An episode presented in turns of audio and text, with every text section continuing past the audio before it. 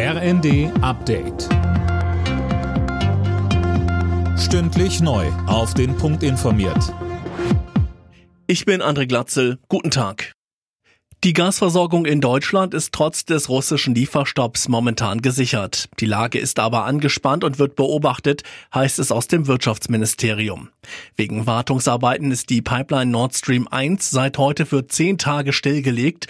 Der Bund befürchtet, dass Moskau den Gashahn nach der Wartung nicht wieder aufdreht. Vor diesem Hintergrund sagt CDU-Generalsekretär Schaja, wir verstehen nicht, warum man eine Verlängerung der Atomkraftwerke nicht vornehmen kann.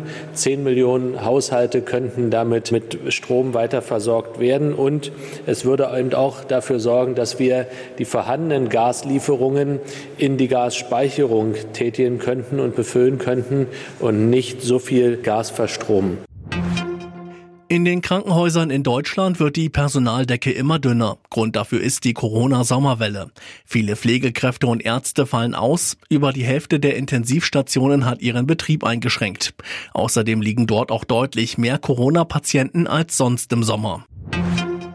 Die EU-Gesundheitsbehörde empfiehlt unterdessen eine weitere Boosterimpfung für alle Ü60. Hintergrund sind die steigenden Infektionszahlen. Mehr von Daniel Stuckenberg.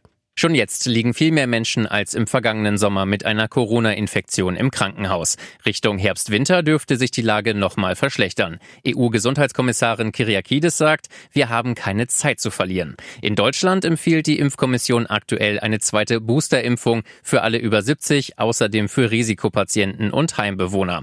Zuletzt hatte der Deutsche Hausärzteverband eine neue Impfkampagne gefordert. In Portugal hat die Feuerwehr nach mehreren Tagen zwei große Waldbrände eingedämmt. Insgesamt kämpfen rund 900 Feuerwehrleute gegen die Flammen.